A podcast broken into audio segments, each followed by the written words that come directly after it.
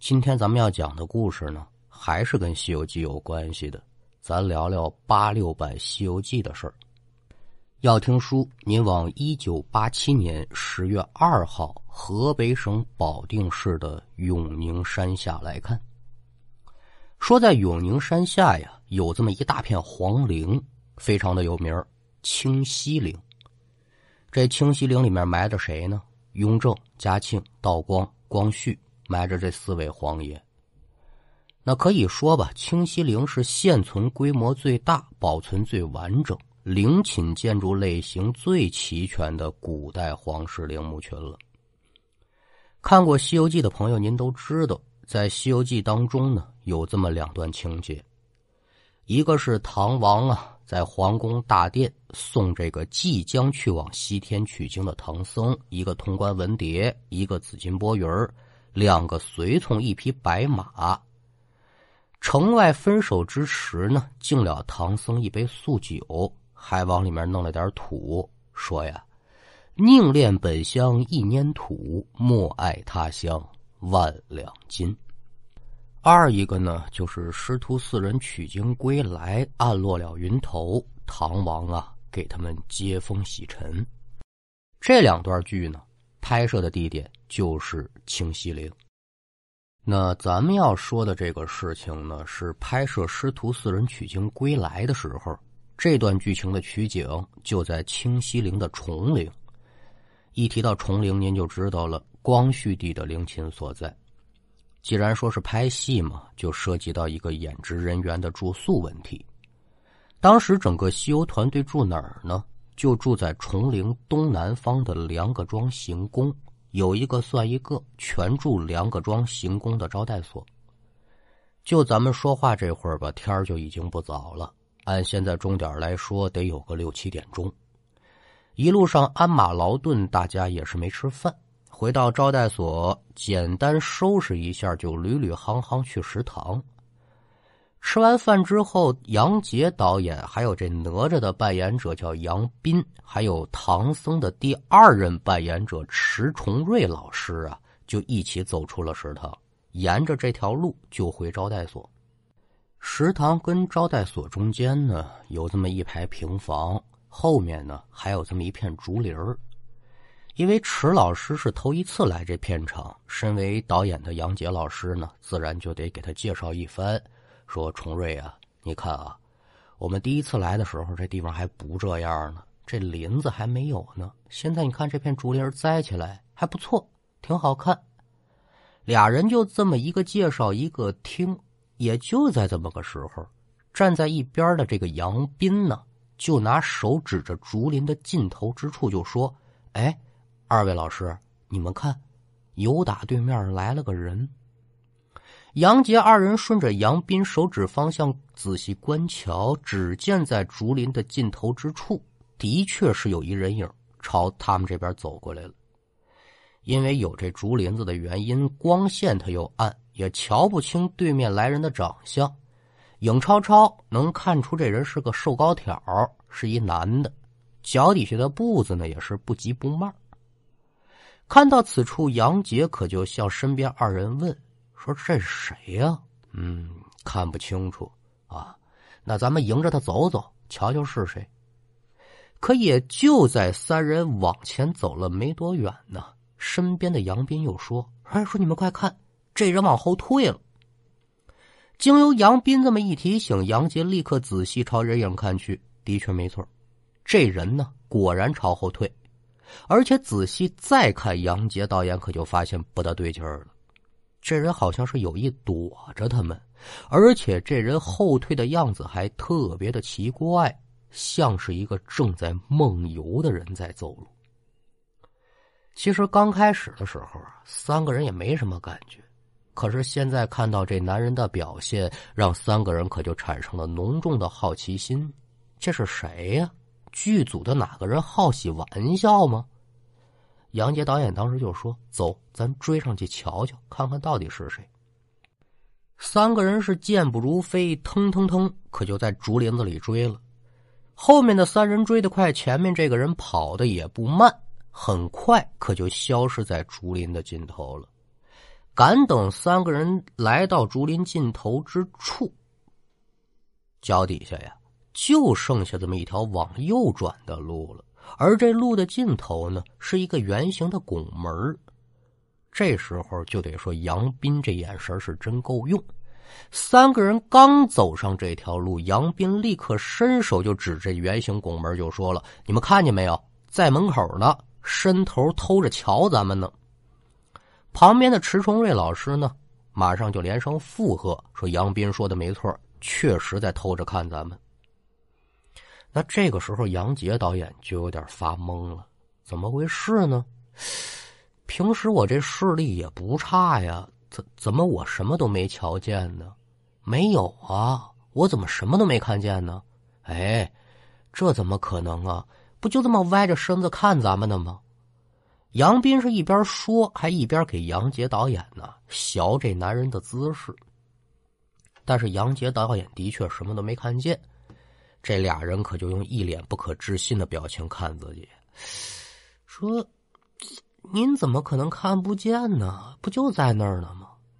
杨洁导演疑心呢，说：“要不然这样吧，咱过去看看。”这句话说完，迟崇瑞老师跟杨斌老师呢，嘴上答应说行，但这脚底下可是一步都没动。杨洁导演就得说是巾帼英雄，女中豪杰了，啊！不去是吧？得，我自己过去。胆子多大呀！说着话，杨洁导演是大跨步，可就朝这圆形拱门就走过去了。走过拱门之后，对面是一个挺大的广场，不远处呢有这么一条小路，左边是一大片空地，远处还有一破房子，右边是一片空场，但是呢，没有他们二人说那男的。什么也没发现，杨洁导演就回到二人身边，说什么都没有。你们是不是眼花了？那一个人眼花行，两个人还同时眼花吗？俩人就说绝对没看错，是有一男的偷看咱们。那这下杨杰导演就糊涂了。刚才竹林子前，自己确实和他们一样看到了一个行为举止怪异的男人。可这前前后后没多大功夫，怎么他们还能看见，我就看不见了呢？尽管说心中有所疑问，但是明天这戏还得拍，抓紧时间研讨这剧本不能在这种旁枝末节的小事上耽误功夫。就对二人说：“说天这么暗了，也说不准谁眼花了，赶紧回去研究剧本去吧。”俩人是你看看我，我看看你，都没言语。杨洁导演心里明白，这俩人肯定是吓着了，但是工作要紧呢，好劝歹劝的吧，把两个人劝回招待所了。至于说一晚上都发生了什么事情，这杨杰导演在自己的回忆录当中呢没写，这学徒我就不能给您瞎说。一夜无话，次日清晨，剧组可就来到了西陵拍戏。到了西陵博物馆的时候呢。杨洁导演就被博物馆的一则介绍啊给吸引住了。大体上写的是什么意思呢？说西陵附近呢有一个地方叫梁各庄，梁各庄里面有个梁各庄行宫。光绪皇帝死了之后呢，因为安葬光绪皇帝这个重陵呢，他还没修好，就暂时把光绪帝的棺椁停在这行宫里头了。一共停了多长时间呢？五年。直到崇陵建好之后，光绪帝这棺椁才进入寝宫。而且呀，在此之后，这个珍妃的金棺也在梁各庄行宫停过灵。直到崇妃园陵寝建好之后，才以贵妃的葬仪埋葬在光绪崇陵旁边的崇妃园寝。那这个里面呢，就有一个比较有意思的事情了。杨洁导演呢，他就住在梁各庄行宫里头，但是呢，实话实讲，他的确不知道这是梁各庄行宫，他就知道这是一招待所。所以看完这介绍之后呢，就跟旁边这个制片主任叫李鸿昌，这李鸿昌老师呢，也是在盘丝洞那一集扮演多木怪的那个人。除此之外呢，他在这《西游记》里头啊扮演过七个角色，具体的咱就别细说了。他就说啊，老李啊，怎么着，导演？这上面说这行宫在哪儿啊？这也算是一个历史古迹了吧？咱有空去看看呗。李鸿章老师一听可就笑了：“哎呦，我的大导演呐，你这真是骑驴找驴啊！啊，怎么呢？咱住那地方不就是梁各庄行宫吗？”杨洁导演听闻此言，就是大吃一惊：“啊啊啊！什么？咱住那招待所就是行宫吗？就是当年光绪帝灵柩停的那个地方？对呀，怎么了？”得到了这个肯定答案之后，杨洁导演可就立刻联想到昨天晚上那一幕了。竹林子里那人是谁呀？我瞧不见他，但是杨斌和迟重瑞二人却能看见他，还说他在偷看我们。这这这，再联想到停灵的事情，越想是越心惊，明显能感觉到自己啊身上冒冷汗了。莫非说那天晚上在偷眼观瞧我们的人是光绪的鬼影儿？他不安于寂寞，夜晚出来和珍妃幽会，被我们给打扰到了。哎，这边诡异男人的事情还没琢磨明白呢，在拍戏的过程当中，片场啊又出现了一件诡异离奇的事情。具体是怎么回事呢？就是在所有群演。都化好妆准备上场的时候，剧组里面负责道具的这位同志啊，叫真志，有点渴，想弄点水喝去。那就在这么个时候呢，他就看到一个怀里抱着孩子、身上穿着花色衣服的女人呢，把这博物馆的门给推开了，走进屋来。真挚一看，哟，这出来进去这么自由，是不是博物馆的工作人员呢？得了。我就拿着水杯子跟着他，我问他要点水。跟着这个妇道走进了博物馆之后，这真挚啊，发现了哟，怎么没人呢？整个博物馆之内可以说是空无一人，而这个博物馆除了刚才他进去的那个出口之外，没有第二个出口。刚才抱孩子那女人去哪儿了？这不了得，真挚是越想越害怕，最后是逃也似的，可就离开了博物馆。那当然了，这都是事后杨洁导演听真挚说的。而且不仅如此，根据杨杰的女儿丫丫回忆呢，当时她在博物馆旁边的一个树下休息，她也看到一个抱着孩子的女人进博物馆，紧接着真挚呢就拿着水杯走进去了。没过多久，这真挚就跑出来了。但那女人可是再没出来过。这个事情那就沾邪乎了，所以在吃饭的时候啊，杨杰导演就把这事跟大家说了。在场众人听过之后，是你瞧瞧我，我看看你，都觉得挺奇怪的，脸上也是变颜变色。没人明说，但是啊，心里都知道怎么回事这里头他不正常。自己跟杨斌三人还有真挚啊，看到那男的也好，或者说抱孩子那女人也好，八成啊，他不是人。那好在是说吧，甭管看见人看见鬼，他没来捣乱，那就算是不赖。但是啊，这事儿不算完，戏还得接着拍。就在拍摄师徒四人飞升镜头的时候呢，这杨洁导演就突然感觉自己这上嘴唇啊有点发麻。而此时一旁的工作人员呢，看了一下杨洁导演之后，突然就惊呼说：“哟，导演，您这嘴怎么肿了呢？”听闻此言，杨洁导演顺手一摸，果不其然，这整个上嘴唇啊都肿起来了。那肿到什么程度呢？呃，夸张点说吧，东成西就，您看没看过呀？这欧阳锋啊，吃了这五毒散之后，就那状态的。在场的演职人员见到这个情形，自然说不能放任不管，呼啦超一下可就都围上来了。哟，导演您这是怎么了？您没事吧？有那个机灵的就赶忙呢找车，把杨洁导演就拉回招待所了。所幸说剧组里面有随组的医生，这医生姓曹。曹医生过来给杨洁导演瞧了一下，有点搭了手。我说老杨啊，你这情况可有点麻烦，赶紧回北京吧。杨洁导演也是听从了曹医生的这个建议，在丈夫王重秋的陪同之下，王重秋就是《西游记》的那个摄影师啊，可就一起回北京了。在回京的途中，这事儿简直是没法说了。